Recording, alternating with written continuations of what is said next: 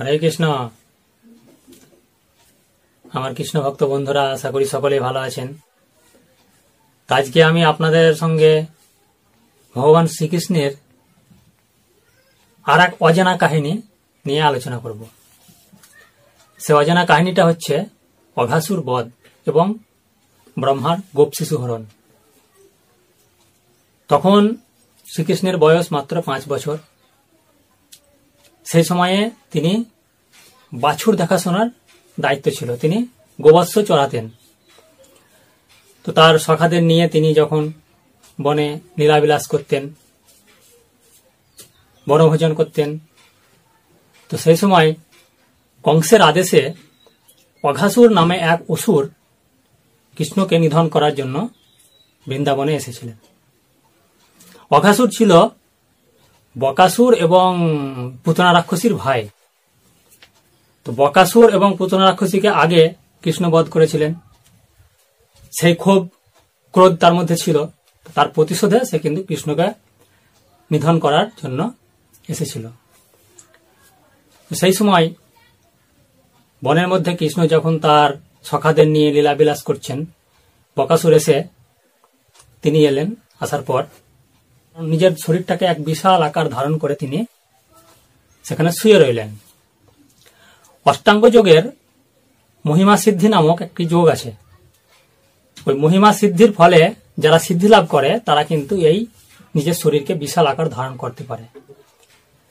এমনভাবে তিনি শুয়ে রইলেন, প্রায় আট মাইল জুড়ে সেই বকাসুর কিন্তু শুয়ে রইল। তাতে কিন্তু দেখে মনে হচ্ছে যে এক বিশাল পাহাড় এবং মুখটি হাঁ করে যখন রইল, দেখে সেই মুখটি মনে হচ্ছে একটা পাহাড়ের গুহা, আর তার জীবটি দেখে মনে হলো একটা বড় পথ।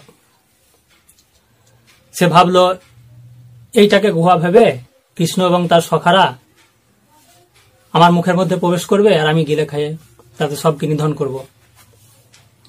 তখন কৃষ্ণের বন্ধুরা যখন দেখল যে হ্যাঁ এটা দেখে তো একটা সাপের মতোই লাগছে। তো আমরা যদি এর মধ্যে প্রবেশ করি তো সে আমাদের গিলে খাবে ঠিকই, কিন্তু কৃষ্ণকে গিলে খেতে পারবে না। কৃষ্ণের উপর তাদের একটা ভরসা ছিল। সেই সময় তার সখা সব মুখের মধ্যে প্রবেশ করল। কৃষ্ণ তখন প্রবেশ করেননি। কৃষ্ণ আগে থেকে জানতেন যে এক অসুর, সে আমাদের নিধন করতে এসেছে। তিনি প্রথমে চিন্তা ভাবনা করলেন যে কীভাবে একে বধ করা যায়। শেষে তিনি গেলেন এবং তার মুখের মধ্যে প্রবেশ করে তার শ্বাসনালীর মধ্যে দাঁড়িয়ে নিজের শরীরটাকে এমনভাবে বর্ধিত করতে লাগলেন যে তার শ্বাসনালী রুদ্ধ হয়ে গেল। তার আর নিঃশ্বাস প্রশ্বাস নেওয়ার ক্ষমতা রইল না। প্রাণবায়ু যে কোথায় কোন দিকে বেরোবে, তার আর পথ পায়নি। তারপরে তার প্রাণবায়ু বেরিয়ে গেল, সে যখন মারা গেল, মারা যাওয়ার পর তার শরীর থেকে এক জ্যোতি বেরিয়ে কৃষ্ণ শরীরের সঙ্গে মিলে গেল। অঘাসুর তার অষ্টাঙ্গ যোগের মহিমা সিদ্ধি অনুশীলনের মাধ্যমে সিদ্ধি লাভ করে সে কিন্তু নিজের শরীরটাকে বর্ধিত করার ক্ষমতা অর্জন করেছিল। কিন্তু ভগবান শ্রীকৃষ্ণ মাত্র পাঁচ বছর বয়সে কি এমন যোগ অনুশীলন করেছিলেন যে তিনি ওই অঘাসুরের শরীরের ভিতর ঢুকে নিজের শরীরটাকে এত বড় করতে তিনি পেরেছিলেন। আপনি, আমি যদি এই অষ্টাঙ্গ যোগ অনুশীলন করি, আমরাও কিন্তু নিজের শরীরকে বর্ধিত করার ক্ষমতা অর্জন করতে পারব। কিন্তু প্রশ্ন হচ্ছে, ভগবান শ্রীকৃষ্ণ কি এমন যোগ করেছিলেন? যোগ অনুশীলন করেছিলেন পাঁচ বছর বয়সে যে তিনি তার শরীরটাকে এত বর্ধিত করতে পেরেছিলেন। আমরা জানি, যখন তিনি গোবর্ধন পর্বতকে তুলেন, তখন তিনি কিন্তু নিজের শরীরকে বর্ধিত করেছিলেন। তাই এই থেকে আমরা জানতে পারি বা আমাদেরকে মানতেই হবে যে কৃষ্ণই হচ্ছেন পরমেশ্বর ভগবান, যার কিন্তু কোনো যোগের অনুশীলনের প্রয়োজন হয় না। এই অঘাসুর ছিল এক ভয়ঙ্কর রাক্ষস। দেবতারা যদিও অমৃত পান করে তারা অমরত্ব লাভ করেছিলেন, তথাপি কিন্তু তারা এই অঘাসুরকে ভয় করতেন যে এই ওষুধটা কবে মরবে।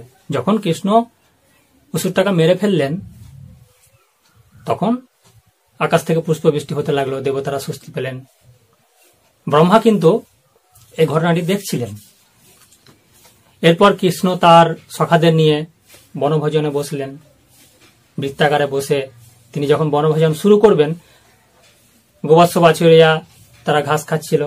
খেতে খেতে একটু দূরে চলে যান ওই বাছুরিয়াগুলো কিন্তু হারিয়ে গেল।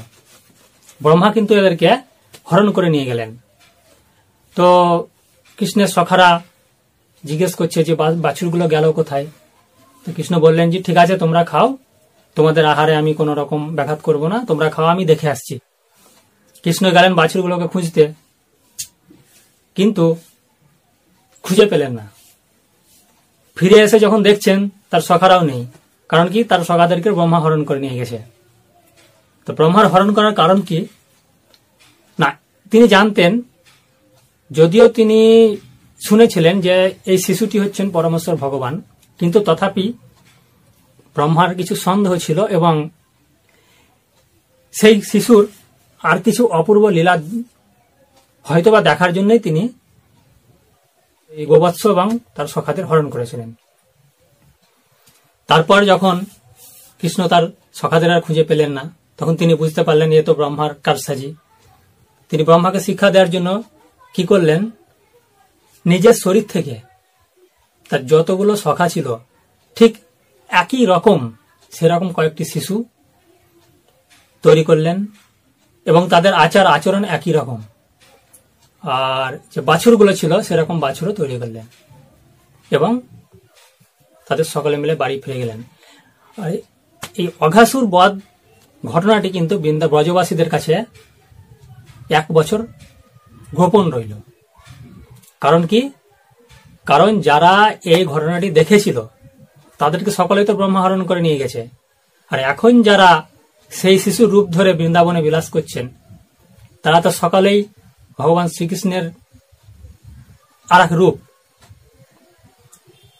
তা এই ঘটনায় এক বছর তারা কিন্তু ওই শিশুগুলো তাদের গৃহে মাতা পিতার সঙ্গে একই রকম আচরণ করে গেল।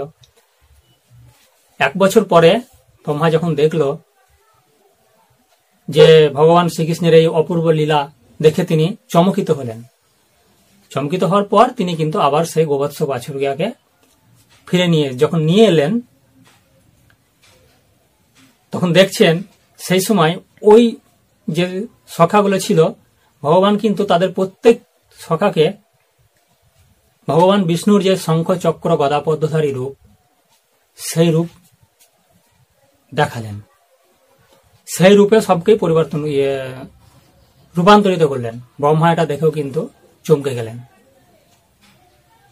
যে ভগবান বিষ্ণুর এই শঙ্খ চক্র পদ- গদা পদ্মধারী, এই চতুর্ভুজ রূপ যিনি তৈরি করতে পারেন, যিনি দেখাতে পারেন, তিনি নিশ্চয় পরমেশ্বর ভগবান। অতএব আমার এর মধ্যে আর কোনো সন্দেহ রইল না। যদিও ব্রহ্মা ওই গোপ শিশু আর গোবৎসদের হরণ করেছিলেন মাত্র এক নিমেষের জন্য। ব্রহ্মলোকে এক নিমেষ মানে আমাদের মর্তলোকের এক বছর। আমরা শ্রীমদ ভাগবত গীতা থেকে পাই যে এক হাজার চতুর্যুগে ব্রহ্মার মাত্র একদিন। অর্থাৎ প্রায় ধরুন চারশো কোটি বছরে ব্রহ্মার একদিন, যা আমাদের হিসেবে হয় ব্রহ্মার এক সেকেন্ডের পাঁচ ভাগের এক ভাগ সমান আমাদের এক বছর।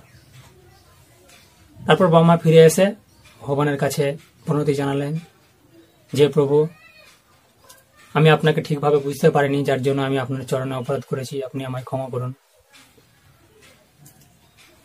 তো তারপর গোবৎস বাছুরাদের ফিরে ভগবান তিনি তাদের ব্রহ্মাকে ক্ষমা করে দিলেন ব্রহ্ম তো ব্রহ্মলোকে ফিরে গেলেন। তো আমি আপনাদের ছবিতে দেখাচ্ছি। এই যে দেখছেন এই ছবিটা, এটা হচ্ছে অঘাসুরের ছবি। এই অঘাসুর আসু। দেখে মনে হচ্ছে একটা পাহাড়ের গুহা। তার মধ্যে ব্রহ্মার এই শ্রীকৃষ্ণের সখারা প্রবেশ করছে। ভগবান কিন্তু এখানে বাছুরিয়ার কাছে দাঁড়িয়ে দাঁড়িয়ে ভাবছেন যে কীভাবে তাকে বধ করা যায়। এরপরে তিনি প্রবেশ করেছিলেন এবং বধ করেছিলেন। পরের ছবিটা দেখুন এই যে ভগবান, এখানে তিনি ভোজনরত অবস্থায়, তিনি ভোজনে কেবল বসেছেন তার সখাদের নিয়ে। এটা সেই ঘটনা। ঠিক এই সময়ে ব্রহ্মা তার গোপ শিশুদেরকে হরণ করেছিলেন। আর পরের ছবিটা দেখুন। ভগবান নিজে তার বিষ্ণু রূপ, কতগুলি রূপে প্রকাশ করেছেন। আর একটা ছবি দেখাচ্ছি। এই ছবিটা দেখুন, ব্রহ্মা মর্তলোকে নেমে এসে ভগবানের কাছে প্রার্থনা করছেন, স্তব করছেন, ক্ষমা চাইছেন। এটা সেই ছবিটা। এরপরে তিনি আবার সেই শিশুদের সঙ্গে ভোজন সম্পন্ন করলেন এবং বাড়ি ফিরে গেলেন। বাড়ি ফিরে যাওয়ার পর তখন সেই ঘটনাটি এক বছর পর যখন ব্রজবাসীদের কাছে জানা হলো, যখন তারা ব্রজবাসীদের কাছে গিয়ে বলল, তখন অঘাসুরের যে শরীরটা শুকিয়ে গেছে। তো পরে বলরাম কৃষ্ণকে জিজ্ঞেস করছিলেন, যে এই ঘটনাটি এক বছর কেন মানুষের অজানা রইল? তখন ভগবান শ্রীকৃষ্ণ কিন্তু এই ঘটনাটি বলেছিলেন। তো এটাই হলো আপনাদের কাছে আজকের এই অজানা ঘটনা। হরে কৃষ্ণ।